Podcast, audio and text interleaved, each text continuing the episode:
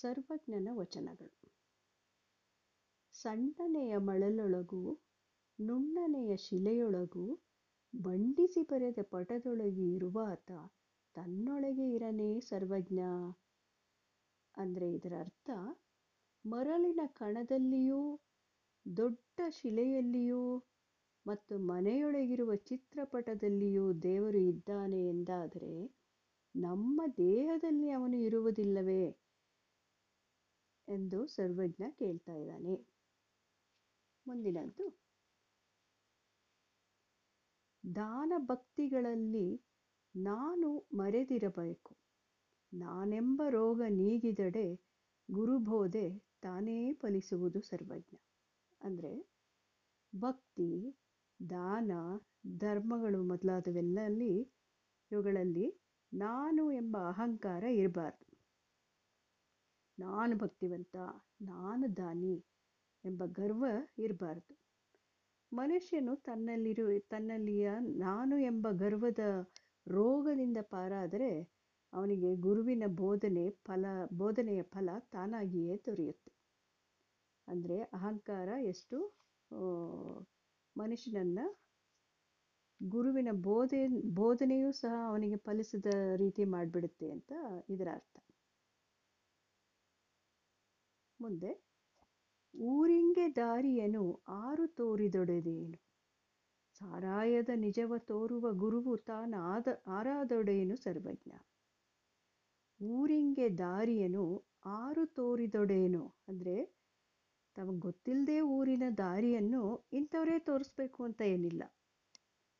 ಅಂಥ ಸಮಯದಲ್ಲಿ ಯಾರು ದಾರಿ ತೋರಿಸಿದ್ರು ಸರಿಯಾಗಿ ಊರು ತಲುಪ್ತೀವಿ.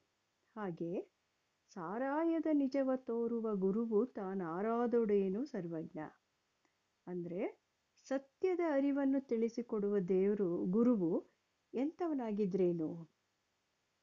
ಅವನು ಸತ್ಯದ ಅರಿವನ್ನು ತೋರಿಸ್ಕೊಟ್ಟಾಗ ಗುರು ಯಾರಾಗಿದ್ರೂ ಸತ್ಯದ ಅರಿವು ನಮಗೆ ಫಲಿಸುತ್ತೆ. ನೆಕ್ಸ್ಟು ಗುರು ಮನುಜ ಎಂದವಗೆ, ಹರನ ಶಿಲೆ ಎಂದವಗೆ, ಕರುಣ ಪ್ರಸಾದವನು ಎಂಜಲೆಂದವಗೆ ನರಕ ತಪ್ಪುವುದೇ ಸರ್ವಜ್ಞ. ಗುರು ಮನುಜನೆಂದವಗೆ ಅಂದರೆ ಗುರು ಯಾರು? ಅವನೊಬ್ಬ ಮನುಷ್ಯ, ಸಾಮಾನ್ಯ ಮನುಷ್ಯ. ಹರನ ಶಿಲೆ ಎಂದವಗೆ ಅಂದರೆ ದೇವರನ್ನ, ಅಯ್ಯೋ, ಅವನೇನು ಕಲ್ಲಿನ ದೇವರು, ಶಿಲೆ, ಶಿಲೆಯ ಮೂರ್ತಿ ಅಷ್ಟೇ. ಮತ್ತು ಕರುಣ ಪ್ರಸಾದವನ್ನು ಎಂಜಲೆಂದವಗೆ ದೇವ್ರ ಪ್ರಸಾದನ ಅಯ್ಯೋ ಅದು ಎಂಜಲು ಅಂತ ಅನ್ನವನಿಗೆ ನರಕ ತಪ್ಪಿದ್ದಲ್ಲ.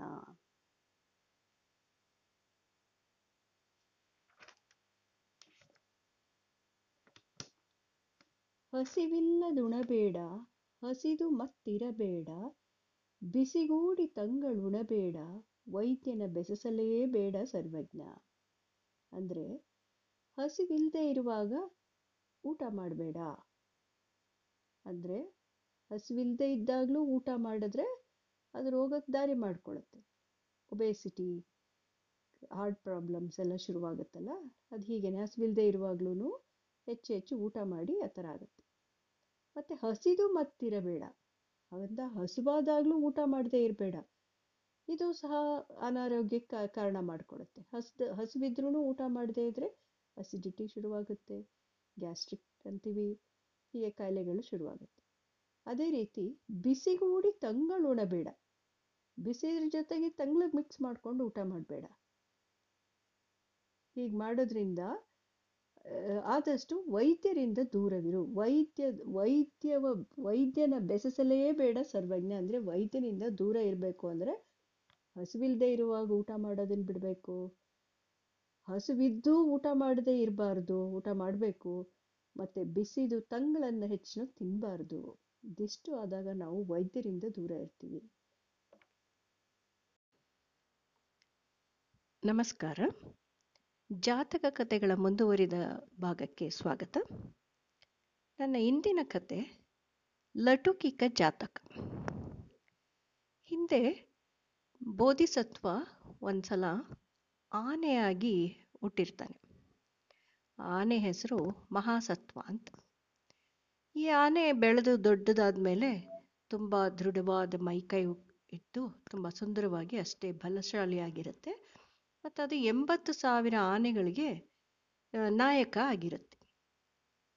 ಎಂಬತ್ತು ಸಾವಿರ ಆನೆಗಳನ್ನ ಕರ್ಕೊಂಡು ಆಹಾರ ಹುಡುಕೊಂಡದು ಕಾಡಿನಲ್ಲಿ ಹೋಗ್ತಾ ಇರುತ್ತೆ.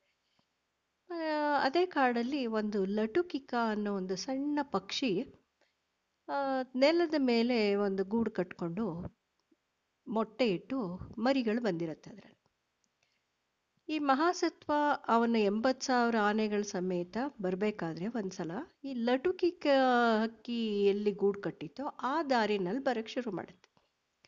ಈ ಲಟುಕಿಕೆ ನೋಡುತ್ತೆ ಅಯ್ಯೋ, ಈ ಆನೆಗಳೆಲ್ಲ ಈ ಕಡೆ ಬಂದರೆ ನನ್ನ ಮರಿಗಳನ್ನ ತುಳಿದು ಸತ್ತೋಗ್ಬಿಡುತ್ತಲ್ಲ ಅಂತ ಅಂದ್ಬಿಟ್ಟು ಹೋಗ್ಬಿಟ್ಟು ಮಹಾಸತ್ವನ ಹತ್ರ ತನ್ನೆರಡೂ ರೆಕ್ಕೆಗಳನ್ನ ಕೈ ಮುಗಿಯೋ ಥರ ಜೋಡಿಸ್ಕೊಂಡು ಅದು ರಿಕ್ವೆಸ್ಟ್ ಮಾಡ್ಕೊಳತ್ತೆ. ಮಹಾಸತ್ವ, ದಯವಿಟ್ಟು ನನ್ನ ಗೂಡು ಇದೇ ದಾರಿನಲ್ಲಿದೆ.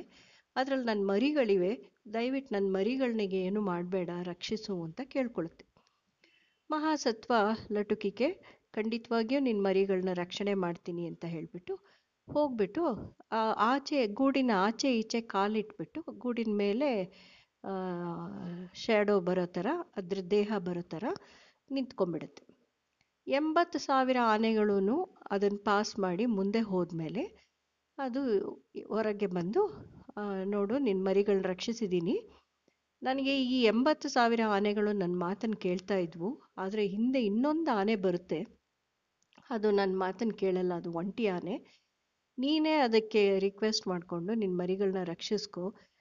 ಅದೊಂದು ಮಾತ್ರ ನನ್ನ ಮಾತು ಕೇಳಲ್ಲ ಅಂತ ಹೇಳಿಬಿಟ್ಟು ಮುಂದೆ ಹೊಟ್ಟೋಗುತ್ತೆ ಲಟುಕಿಕೆ ನೋಡುತ್ತೆ, ಹಿಂದೆ ಒಂದು ಒಂಟಿ ಆನೆ ಬರ್ತಾ ಇರುತ್ತೆ.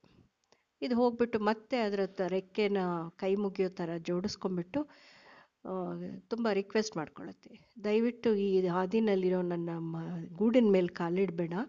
ಅದರಲ್ಲಿ ನನ್ನ ಮರಿಗಳಿವೆ, ದಯವಿಟ್ಟು ಅವುಗಳನ್ನ ರಕ್ಷಿಸ್ಕೊಡು ಅಂತ ಕೇಳಿ ತುಂಬ ರಿಕ್ವೆಸ್ಟ್ ಮಾಡ್ಕೊಳತ್ತೆ. ಆದರೆ ಆನೆ ಮೊದಲೇ ಅಹಂಕಾರದಿಂದ ಮೆರಿತಾ ಇರುತ್ತೆ. ಅದು ತುಂಬ ಅಹಂಕಾರದಿಂದ ಏ, ಇಷ್ಟು ಸಣ್ಣ ಪ್ರಾಣಿ ಲಟಕಿಕೆ ನನ್ನ ಎಷ್ಟು ಸಾವಿರ ನಿನ್ನಂಥವ್ರನ್ನ ಪಕ್ಷಿಗಳನ್ನ ನಾನೊಂದು ಕಾಲ್ನಲ್ಲಿ ಹೊಸ್ಕಾಕ್ಬಿಡ್ತೀನಿ. ಏನು ಎಲ್ಲಿದೆ ನಿನ್ನ ಗೂಡು ಅಂತ ಅಂದ್ಬಿಟ್ಟು ಅದ್ರ ಮೇಲೆ ಕಾಲು ಹಾಕ್ಬಿಟ್ಟು ಅದ್ರ ಪಕ್ಷಿಗಳ ಮರಿಗಳನ್ನೆಲ್ಲ ಸಾಯಿಸ್ಬಿಟ್ಟು ಮುಂದೆ ಹೋಗ್ಬಿಡುತ್ತೆ. ಲೋಟಿಕಿಗೆ ತುಂಬ ದುಃಖ ಆಗೋಗುತ್ತೆ. ಅದು ಆನೆಗೆ ಹೇಳುತ್ತೆ. ಇವತ್ತು ನಿನ್ನ ಅಹಂಕಾರದಿಂದ ಮೆರಿತಾ ಇದೆಯಾ? ನಿಂಗೆ ತುಂಬ ಶಕ್ತಿ ಇದೆ ಅಂತ ನೋಡ್ತಾ ಇರು. ನಿನ್, ನಿನಗೆ ದೇಹ ಶಕ್ತಿ ಇರ್ಬೋದು, ನನಗೆ ಬುದ್ಧಿ ಶಕ್ತಿ ಇದೆ. ಒಂದಿನ ನಾನು ನನ್ನ ಬುದ್ಧಿ ಶಕ್ತಿಯನ್ನು ಉಪಯೋಗಿಸಿ ನಿನ್ನನ್ನು ನಾಶ ಮಾಡಿಬಿಡ್ತೀನಿ ಅಂತ ಹೇಳುತ್ತೆ. ಹಾಗಂತ ಹೇಳಿಬಿಟ್ಟು ಅದು ಹೋಗ್ಬಿಟ್ಟು ಒಂದು ಕಾಗೆ ಸ್ನೇಹ ಮಾಡುತ್ತೆ.